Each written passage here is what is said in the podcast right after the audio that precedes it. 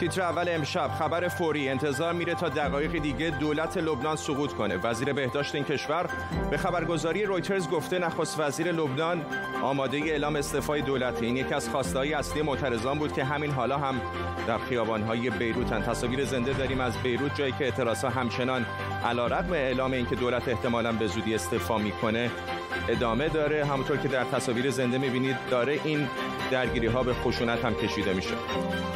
به این ترتیب. موج بحرانی که سهشنبه با انفجار مهیب بندر بیروت شروع شد حالا دولت لبنان رو هم متلاشی کرده. در طول برنامه زنده دوباره به بیروت خواهیم رفت و با تیمی از کارشناسان و خبرنگاران و روزنامه نگاران بحران لبنان رو دنبال خواهیم کرد. اما پیش از همه بریم به مرکز لبنان سعید فاضل خبرنگار آزاد از این شهر با ما. سعید فضای اونجا رو برامون توصیف کن. سلام عرض می‌کنم خدمت شما و بینندگانتون. شدت ملتهبه و تا لحظاتی پیش نیروهای امنیتی در این قسمت خیابون جمع شده بودند و به سوی معترضان گاز اشکاور شلیک کردن. انواع جدیدی هم بود چون انقدر قوی بود که اصلا نمی‌تونستم نفس بکشم اینجا. ولی حالا مثل اینکه ترک کردن و نیروهای هلال احمر و صلیب سرخ هم پایین این خیابون ایستادن برای کمک به مجروحان. همونطور که می‌بینید تبادل سنگ و تبادل گاز اشکاور بین نیروهای امنیتی و مردم صورت می‌گیره در اینجا. این یکی از خیابونای منتهی به پارلمان لبنانه که اکثرا اینجا جمع میشن برای اعتراض.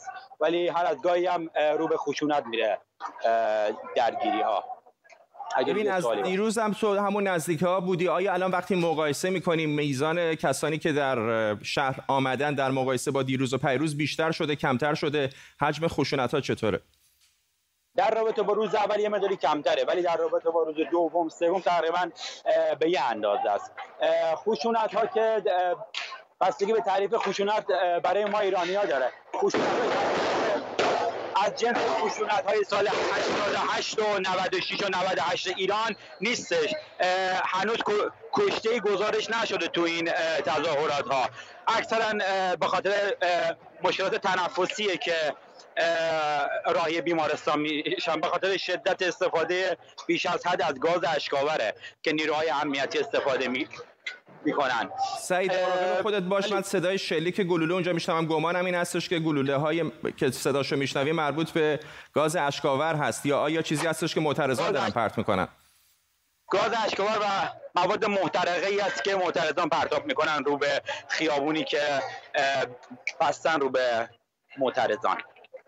ممنونم از تو. سعید فاضل خبرنگار آزاد. لطفا مراقب خودت باش ولی با ما بمون. شاید دوباره به تو بازگردیم در طول برنامه. همطور که در تصاویر زنده هم می‌دیدید و آنطوری که سعید گزارش می‌داد شرایط در دست کم خیابان منتهی به مجلس لبنان بسیار ملتهب هست. تصاویر زنده رو می‌بینید از یکی دیگر از خبرگزاری ها که فاصله چندانی با جایی که الان سعید وایستاده بود نداره. همون دیواری هستش که به نظر میاد نیروهای امنیتی نصب کردن تا مانع از ورود معترضان به نزدیکی پارلمان بشن. چقدر موفق باشه رو مطمئن نیستم. همونطور که می‌بینید تعدادی از معترضان دارن سعی می‌کنن تا از این موانع عبور بکنن. اگر بخوام بهتون توضیح بدم از نظر جغرافیایی که کجا وایستادیم مرکز بیروت خیلی جای بزرگی نیست. در واقع مجلس لبنان اینجا قرار داره. همون جایی هستش که همین الان سعید داشت با ما صحبت می‌کرد. میدان شهدا یکی از میدانهای اصلی شهر هستش که به طور سنتی معمولا تظاهرات گسترده در بیروت در همینجا صورت می‌گیره در نزدیکی مسجد الامین. و فاصله زیادی هم اتفاقا با محل انفجار در بندر بیروت نداره که در بالای تصویر می‌بینید که انفجار مهیبش باعث شد تا لبنان و کل جهان به لرزه در بیاد. علی صدزاده تحلیلگر مسائل جهان عرب هم به ما پیوسته. آقای صدزاده به نظر میاد که ساعتهای پایانی دولت لبنان رو داریم می‌بینیم. نه تنها ساعت پایانی من فکرم دقایق پایانی چون قرار است که حدود 20 دقیقه دیگر آقای دیاب نخست وزیر جلوی تلویزیون بیاد و اعلام بکنه که در حقیقت می‌خواد استعفا بده چون راهی دیگه ای نداشت. تا به حال شش وزیر و وزرای مهم وزرای دارایی اقتصاد دادگستری خارجه اینا استعفا دادن و همونطور که شما نقل قول کردید از وزیر بهداشت لبنان قرار بوده که همه یک باره استعفا بدن. گویا آقای دیاب مقاومت کرده ولی حالا مقاومتش به جایی نمی‌رسه. 20 دقیقه دیگه میاد و اعلام استعفا می‌کنه. ولی سوال اصلی این است که چه می‌گوید؟ چون قبلها هم که صحبت از استعفا کرد صحبت از این کرد که دو ماه می‌خواد بمونه به عنوان کفالت در نخست وزیری تا انتخابات آینده رو سازماندهی بکنه. همه هم می‌دونن دو ماه در لبنان نمیشه انتخاباتی انجام داد. به حال باید صبر بکنیم ببینیم چه میگه 20 دقیقه یک سوال بسیار بزرگ آقای سعدزاده سرنوشت حزب الله هستیم وسط. حزب الله مشکل اصلی هست. یعنی در حقیقت این چند روزی که شما تظاهرات رو می‌دیدید اغلب شعارهای مردم علیه حزب الله چون حزب الله واقعا دولتی است در دولت. مقدار اسلحه هاش بعضی ها هست میگن بیشتر از ارتش لبنان هست و بعضی ها هم حتی حزب الله رو مسئول مستقیم یا بلاواسطه یا با واسطه این انفجار عظیم می‌دونن. از طرف دیگه به حزب الله نماینده سیاست های ایران در لبنان می‌دونن. به حال حزب الله دولتی است در دولت و این دولت ناکارآمد هم دولت حزب الله است عملا. به همین علت همه میگن که بایستی که حزب الله خلق سلاح بشه عملا. برنامه هایی در سطح بین المللی هست. از جمله اینکه سازمان ملل مسئولیت مرز لبنان به اسرائیل رو به عهده بگیره. تا دیگه حزب الله بهانه مبارزه با اسرائیل نداشته باشه. بعد ضمنا برنامه جمعی بین المللی هم برای خلع سلاح حزب الله به کار بگرفته بشه. ولی من فکر می‌کنم حزب الله مقاومت خواهد ممنونم از شما علی سعدزاده تحلیلگر مسائل خاورمیانه. روز پرخبری هست در بلاروس. هم شرایط نارام هست. اما قبل از اینکه به بلاروس بریم می‌خوام تصاویر زنده دوباره بهتون نشون بدم. از بیروت تصاویر زنده داریم. اگر همکارانم بندازن روی دیوار بهتون نشون خواهم داد. بخشای مختلف شهر رو می‌بینید که کم و بیش همه البته نزدیک به هم هستن. نزدیک همون میدان شهدا که محل سنتی تظاهرات هست. می‌بینید که در واقع موانع مختلفی رو که نیروهای امنیتی گذاشتن تا مانع از این بشن که معترضان به ساختمان مجلس لبنان نزدیک بشن مطمئن نیستم چقدر دیگه دووم بیارن جلوی این تظاهر کننده ها همطور که می‌بینید در یکی دیگر از تصویرها دارن سعی می‌کنن تظاهر کننده ها از این صد عبور بکنن و به محوطه منتهی به مجلس لبنان نزدیک بشن. انتظار میره تا حدود نیم ساعت دیگه دولت لبنان استعفاش رو اعلام بکنه.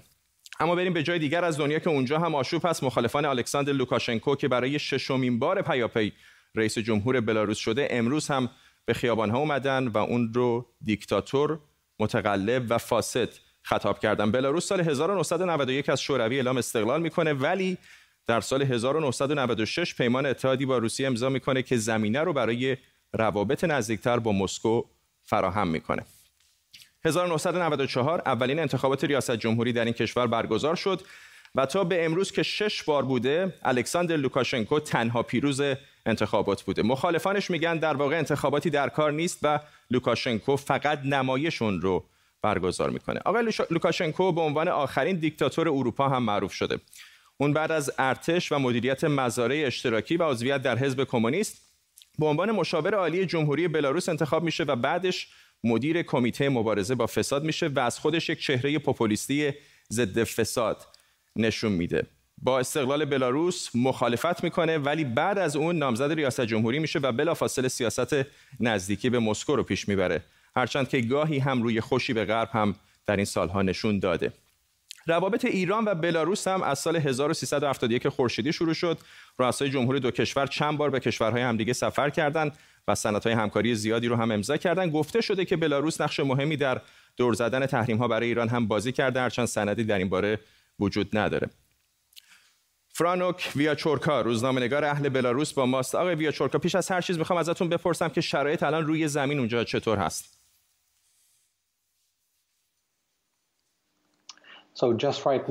در حال uh, حاضر معترضین در مرکز شهر مینسک جمع شدند تا اعتراض بکنند به نتایج انتخابات. بسیاری از اونها معتقدن که 80 درصد رأی نیاورده به خاطر اینکه از سال 2010 مرتب داره از محبوبیتش کم میشه و همینطور واکنشی که به ویروس کرونا داشت که در ماه مارچ شروع شد از محبوبیت اون کاست. نمی‌خواد ترک کنه قدرت و می‌خواد در قدرت بمونه و برای همینی که این سرکوب خشونت آمیز رو بر علیه معترضین صلح مسالمت جو ترتیب داد. هیچ کس به پلیس حمله نکرده. این پلیسه که از گلوله های مشقی و آبپاش استفاده می‌کنه و بسیاری از افراد زخمی شدن. حدود 50 نفر در زندان هستند و حدود سه هزار نفر دستگیر شدن در بلاروس در مینسک و در مناطق دیگه. امروز روز دوم تظاهراته و من فکر می کنم این تظاهرات هفته ها و شاید ماه ها ادامه پیدا بکنه و بسیار فکر, فکر نمی کنم که در قدرت بمونه تا انتخابات بعدی.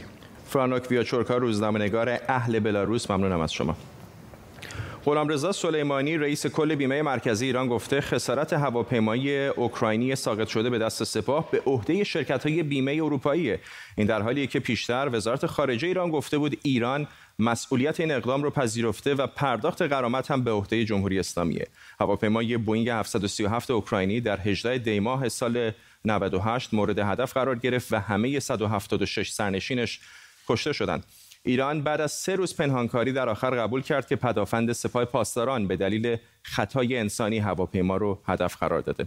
علی هریسچی وکیل دادگاه های فدرال از واشنگتن دی سی با ما هریسچی چقدر این ادعای مقام ایرانی در شرکت بیمه مرکزی ایران درست هستش که مسافران بازماندگان مسافران این هواپیما باید از شرکت های اروپایی درخواست غرامت بکنند بله با سلام خدمت شما. در واقع در کلیات ممکنه که درست باشه ولی خیلی به دیتیل های مختلفی بستگی داره.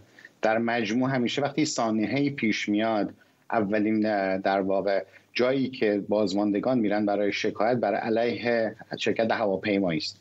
شرکت های هواپیمایی بیمه ای رو دارن یا می‌تونن داشته باشن که اجباری هم نیست که داشته باشن که شرایط جنگی یا شرایط تروریستی و در واقع هواپیما ربایی رو در بر بگیره. ما الان نمی‌دونیم که هواپیمایی اوکراین آیا چنین بیمه رو داشته یا نداشته. به صرف اینم که چنین بیمه ای داشته باشه سقف بیمه می‌تونه که در واقع یک مسئله مهمتری باشه به خاطر اینکه تا یک حدی می‌تونه که ضرر و زیان رو جبران بکنه. مسئله سوم این هستش که شرکت بیمه فقط مسئولیت های مربوط به شرکت هواپیمایی اوکراین رو در بر می‌گیره و نه مقصرین این تصادف این سانحه رو که یا سپاه پاسداران هست یا هواپیمایی کشوری و در مجموع نهادهای زیر نظر حکومت و دولت ایران هست. بنابراین حتی اگر هم شرکت بیمه از نظر پرداخت رو به عهده بگیره اینطوری نیستش که بار مسئولیت های مالی ایران از دوش برداشته بشه بلکه شرکت بیمه می‌تونه که بابت ضرر زیانی که عجیب خودش به مسافرینش و یا در واقع بیمه شدگان پرداخت کرده چون تقصیر رو بر در واقع ایران می‌دونه عاده شکایت بر علیه ایران بکنه و اون قرامتی رو که به شهروندان داده رو اون در واقع بازماندگان داده رو از ایران دوباره بخواد. برای همین ایران فکر نکنه که در واقع اشتباه در واقع این گفته این هستش که جوری گفته شده که گویا ایران دستش رو می‌تونه بشوره و بگه که بیمه ها پرداخت بکنن. به این نحو نیست. کسی که مقصر هست در آخر در واقع اون پرداخت آخر رو انجام خواهد داد مگر اینکه ایران هم و در واقع مثلا فرودگاه شرکت هواپیمایی ایران هم برای خودش یه بیمه داشته باشه که بله. تجسمش خیلی مشکل خواهد بودش که چنین بیمه وجود داشته سپاسگزارم علی ریسچی وکیل دادگاه فدرال از پایتخت آمریکا واشنگتن با ما هند و چین در هفته های اخیر چندین بار در مناطق مرزی مورد مناقشه با هم درگیر شدند. درگیری هایی که همه جهان رو نگران کرده. حالا اما کمی شرایط آرامتر شده و رهبران نظامی دو کشور این هفته با هم دیدار کردند. با این حال اختلافات مرزی دو کشور آتش زیر خاکستریه که هر لحظه می‌تونه دوباره شعله ور بشه. امشب تنش هند و چین رو زیر ذره می‌بریم.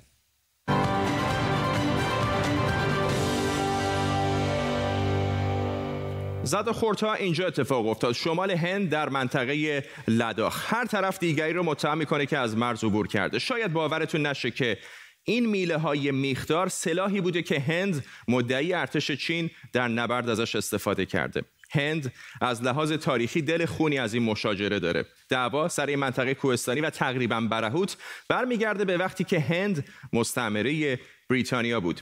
73 سال پیش هند اعلام استقلال می‌کنه و همون مرزی رو که بریتانیا بین چین و هند کشیده بود میپذیره. ولی دست می‌ذاره روی بعضی از مناطقی که سرش اختلافه. چین تقریبا تا ده سال بعد حرفی نمی‌زنه اما بعد توی مناطق مورد اختلاف یه جاده می‌سازه. اختلاف ها به مرور بالا می‌گیره و بالاخره در سال 1341 شمسی یعنی 58 سال پیش یک جنگ 32 روزه بین چین و هند در می‌گیره. ارتش هند شکست می‌خوره و حدود 20 کیلومتر عقب میشینه. شکستی تحقیرآمیز که خاطرش تا همین امروز هم از یاد رهبران هند نرفته.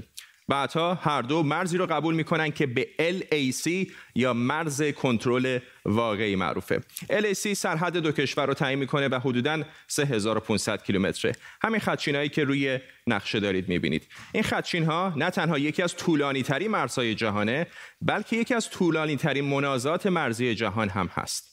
هنوزم که هنوزه هر دو کشور در صدد ساخت جاده برای برپایی پایگاه های نظامی شونن نمونهش همین درگیری های اخیره. رهبران دو کشور با هم تماس تلفنی هم داشتن ولی به نظر نمیاد از موضعشون عقب نشینی کنن. هند به دنبال صلح است. اما اگر تعرضی صورت گیرد با تمام قوا پاسخ درخور خواهیم داد. سربازان ارتش هند دوباره در یک عمل تحریک‌آمیز آمدانه از خط کنترل واقعی گذر کردند و حتی به شدت به سوی افسران و سربازهای چینی حمله ور شدند. اما داستان واقعی فقط بر سر چند رشته کوه نیست. داستان صعود دو ابرقدرت همسایه است. بیایید نگاهی بندازیم به آمار ارقام و قدرت چین و هند رو با هم مقایسه کنیم. چین با یک میلیارد و 400 میلیون نفر پرجمعیت ترین کشور دنیاست و هند با حدود 100 میلیون کمتر در رتبه دوم ایستاده. تا اینجا خیلی از هم دور نیستن ولی همین که بریم سراغ اقتصاد تفاوت‌ها تازه آشکار میشن. سرانه تولید ناخالص ملی چین حدود پنج برابر هنده. این فاصله در اقتصاد خودش رو در سرمایه گذاری های نظامی هم نشون میده. بودجه نظامی چین چهار برابر هنده. یک نمونه از این تفاوت رو می‌تونید در تعداد هواپیماهای جنگنده دو کشور ببینید. چین 1232 جنگنده داره و هند فقط 538 این عدم تقارن نظامی رو بذارید کنار رشد اقتصادی دو کشور. برخلاف ابرقدرت‌های دوران جنگ سرد یعنی آمریکا و شوروی که به اندازه یک اقیانوس بینشون فاصله بود اینجا دو ابرقدرت در حال صعود داریم که هم مرزن. همینه که یک منطقه برهوت و بیسکنه تبدیل میشه به صحنه نبردی که توش هیچ کس جرأت حتی شلیک کردن هم نداره.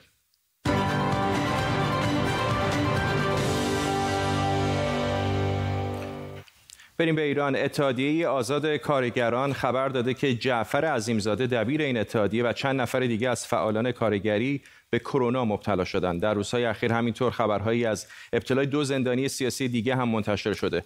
سهیلا حجاب یکی از دو زندانیه که در اعتراضات دیماه سال 97 دستگیر شد. و هرچند مدتی مشمول اف شد اما دوباره بازداشت شد. دادگاه اونو در مجموع به 18 سال زندان محکوم کرد که 5 سال اون قابل اجرا بود. گفته شده پرونده جدیدی برای او در حال تشکیل با اتهاماتی سنگینتر. همینطور خبر رسیده که او بیمار شده و توسط یک زندانی عادی مورد سوء قصد قرار گرفته. یکی از نزدیکان سهیلا حجاب در گفتگوی اختصاصی به تیتر اول گفته که وضعیت او در زندان بسیار نگران کننده است که به دلایل حفظ امنیت چهره اون رو تار کردیم. یکی از زندانیان متهم به فروش مواد مخدر. با سهیلا حجاب هنگام صبحانه خوردن بحث می‌کنه. لیوان شکسته رو به درون شکم سهیلا حجاب فرو می‌بره. و شکم سهیلا حجاب از چند ناحیه دچار پارگی میشه و به خونریزی شدید میافته. سهیلا حجاب رو بلافاصله به بیمارستان منتقل می‌کنن سهیلا حجاب چند روز پیش تماس تلفنی با من به من تاکید کرد که تحت شرایط خیلی بدی داره زندگی می‌کنه توی اون زندان و تهدید به قتل شده. زندانی سیاسی زن دیگه ای که این روزها خبرهای نگران کننده ای دربارش منتشر شده زینب جلالیانه. اون 13, 13 سال پیش بازداشت شد. خانم جلالیان اول به اعدام و بعد به حبس ابد محکوم شد. اون که 13 ساله بدون مرخصی در زندانه در روزهای اخیر به کرونا هم مبتلا شده ولی به جای درمان اون رو از زندان قرچک به زندانی دورتر یعنی زندان کرمان منتقل کردن. خواهرش در یک گفتگوی اختصاصی با ما درباره وضعیتش چنین گفت. زینب تا همین اواخر زندان قرچک بود. در این زندان به کرونا مبتلا شد. قبل از اونم با بیماری های دیگری دست و پنجه نرم می‌کرد. زینب هم ناراحتی کلیوی داشت و هم چشماش دچار مشکل شده بود. سالهاست در زندان به سر می‌بره. به بیماری های زیادی مبتلا شده. در زندان قبول نکردند که او رو تحت مداوا قرار بدن. در حد یک دقیقه با ما تماس گرفت. گفت زندان کرمان هستم. گفت دو نفر مسلح کنار او هستند. خواست کردی صحبت کنه اما اجازه ندادند. از صداش معلوم بود که تحت فشاره. به خوبی نمی‌تونست نفس بکشه. سیزده سال زندانیه. می‌خوان او رو وادار به اعتراف اجباری کنند. می‌خوان جلوی تلویزیون ابراز ندامت کنه. به او بارها گفتند بیا اعتراف کن. ما به تو مرخصی و هر چیزی که بخوایم میدیم. چون این سیاست کثیفی علیه زینب اعمال میشه. مهری جعفری حقوقدان اینجا در استودیو با ماست. خانم جعفری 13 سال بدون مرخصی باور نکردنیه نه؟ مسئله خیلی مهم اینجا هست که در رابطه با فعالین حقوق فعالین سیاسی و مدنی ما خیلی مطرح هست. اینکه متاسفانه آین آینامه اجرایی سازمان زندان ها میشه گفت همه زندانیان سیاسی و فعالین اجتماعی رو به نوعی از حق مرخصی محروم کرده. شما اگه توجه بکنید به ماده 221 آینامه مشخصا میگه که اقدام علیه امنیت ملی شامل در واقع افرادی که می‌خوان مرخصی بگیرن شامل این افراد نخواهد شد. این حق مرخصی یا به نوعی این اعطای مرخصی از طرف سیستم. بنابراین ما می‌بینیم که مسئله هست که راحت پیش بینی کردن که بسیاری از فعالین رو از این حق محروم بکنن. و خیلی کوتاه در مورد این وضعیت درمانی به خصوص بیمارانی کسانی که به بیماری کرونا هم مبتلا شدن چه مسئولیتی سازمان های مرتبط دارن قطعا به طور مستقیم خود قوه قضاییه و حکومت جمهوری اسلامی مسئول هست. برای اینکه زندانی به طور عام در اصل امانتی است دست سیستم. زندانی حقی یعنی در واقع اختیاری از خودش نداره که بتونه اون مقررات اولیه بهداشتی رو بر خودش رعایت بکنه. در واقع شما اختیار دست اون سیستم هست. وقتی سیستم به این شکل سیستماتیک مخصوصا در رابطه با فعالین سیاسی و مدنی اهمال می‌کنه دست باید پاسخگو باشه. به خصوص در جریان اخیر که ما می‌بینیم که بسیار شوه, شوه زیادی پیدا کرده در زمین ممنونم از شما مهری جعفری حقوقدان اینجا در استودیو با ما.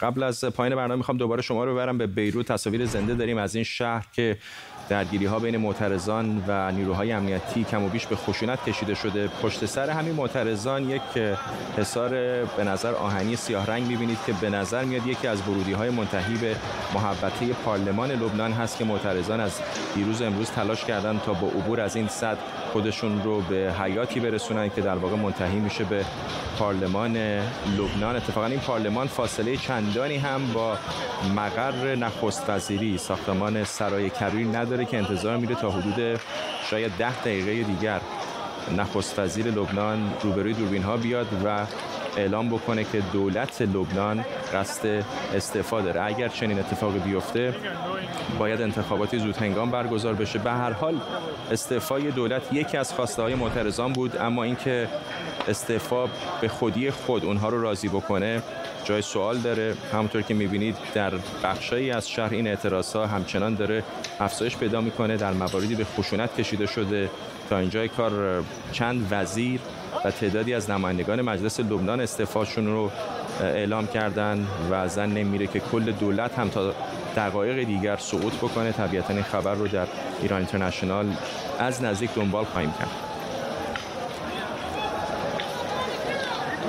بیننده ایران اینترنشنال هستید. برنامه تیتر اول آنچه می‌بینید تصاویر زنده است. از خیابانهای نزدیک به میدان شهدا در مرکز بیروت جایی که تظاهرکنندگان برای چندمین روز پیاپی به خیابانها آمدند تا به آنچه که کارآمدی دولت می‌کنن اعتراض بکنند.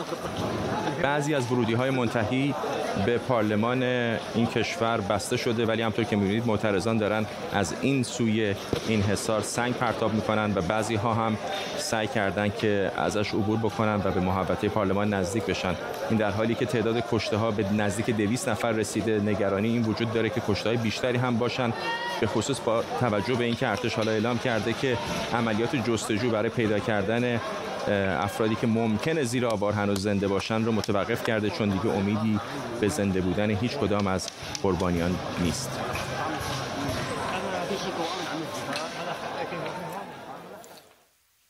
احتمالا متوجه شدید از اوایل صبح دوشنبه پخش برنامه های ایران اینترنشنال روی ماهواره یاست قطع شده. این مشکل مربوط به ایران اینترنشنال نیست و کل ماهواره یاست دچار یک مشکل فنی عمده شده. خود یاست هم مشکل رو تایید کرده ولی زمانی برای حل شدن اگر اصولا حل بشه اعلام نکرده. لطفا اگه ممکنه از این فرکانس هایی که روی صفحه می‌بینید عکس بگیرید. فعلا همه شبکه های روی ماهواره یاست از دسترس خارج شدن ولی خوشبختانه در همون جهت یاست دو ماهواره دیگه هم هستن که ایران اینترنشنال روی هر دوی اونها قابل دریافته. ماهواره های ترکمن عالم و اکسپرس. فرکانس های ما رو در این ماهواره ها روی صفحه می‌بینید. هیچ نیازی به تغییر جهت آنتن یا ست نیست. فقط همین فرکانس ها رو اگر وارد کنید می‌تونید ما رو ببینید. به علاوه ماهواره‌های ترکمن عالم و اکسپرس در ترکیه و اروپا هم قابل دریافتن. همونطور که گفتم اگر براتون ممکنه از تصویری که مشاهده می‌کنید عکس بگیرید و از طریق واتساپ و تلگرام برای دوستان و آشنایانی که دچار مشکل شدن بفرستید. به این ترتیب می‌رسیم به پایان تیتر اول امشب. ممنون که در این برنامه همراه ما بودید.